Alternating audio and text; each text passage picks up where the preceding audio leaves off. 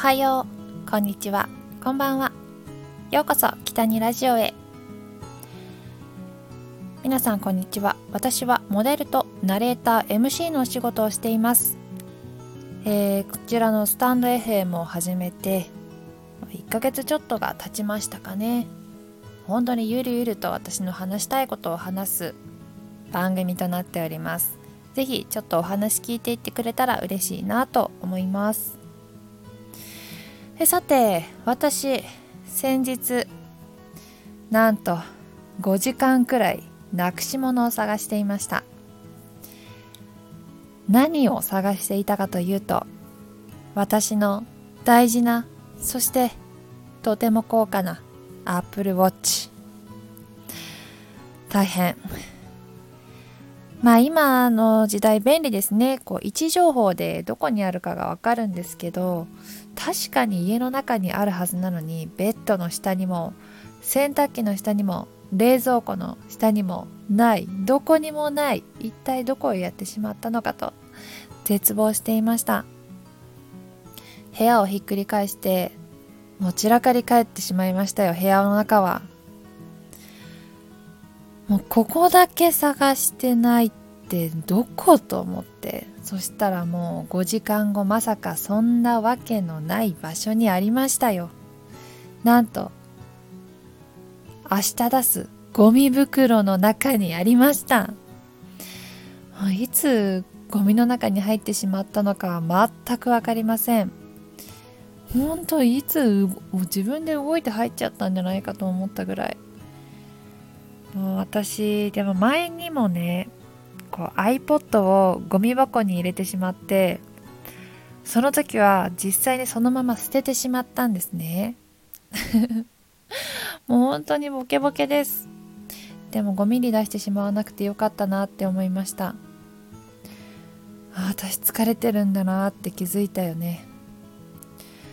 もう5時間も探してさらにめっちゃ疲れちゃいました。なんでそんなことになるのかっていうのはやっぱり部屋に物が多すぎ。分かってる。分かってはいるんですけどね。最近私はねでもまた物を一気に捨てたり売ったりしています。特に服。衣装さんがいない仕事が多いので実は仕事の服はほとんど私服なんです、うん、普段着ないようなお洋服も買って用意しておかないといけないので結構衣装代はかかっているんじゃないかなって思います。私普段からヨガとかあまりするタイプじゃないんですけどヨガをする、ね、お洋服だったりとかそういうものが必要な時って結構多かったりしてうんいやもちろん自分が着たい服も買うし今ね部屋はまるで「えあなた衣装部屋に住んでるんですか?」っていう状態になっています。部屋の横の方に服がバーって並んで靴の箱がダーンってもう積み上がっていますね。えー、もう衣装は本当に困ります。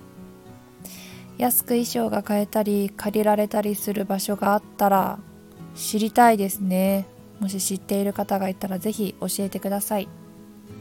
目指せすっきり物のない生活を目指しています。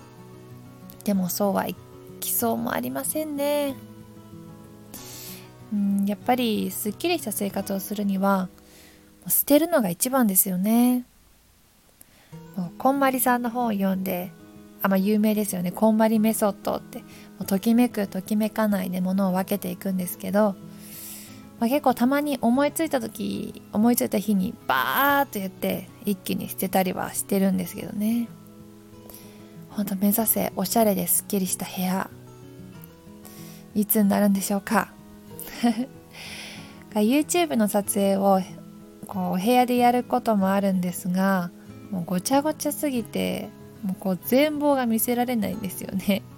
本当に私の部屋この動画に映ってる私の部屋は本当に一部だけと思ってください。あ次部屋での動画撮影がもしあったらこうすっきりとした部屋全貌を見せることができたらと思います。いつになることやらもうずっと言ってるんですよ。部屋きれいにしようってね。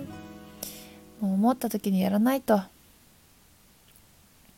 まあいろいろ物を捨てると気持ちもすっきりしてなんかいろいろ物事がうまくいくんじゃないかなとも思ったりはしています。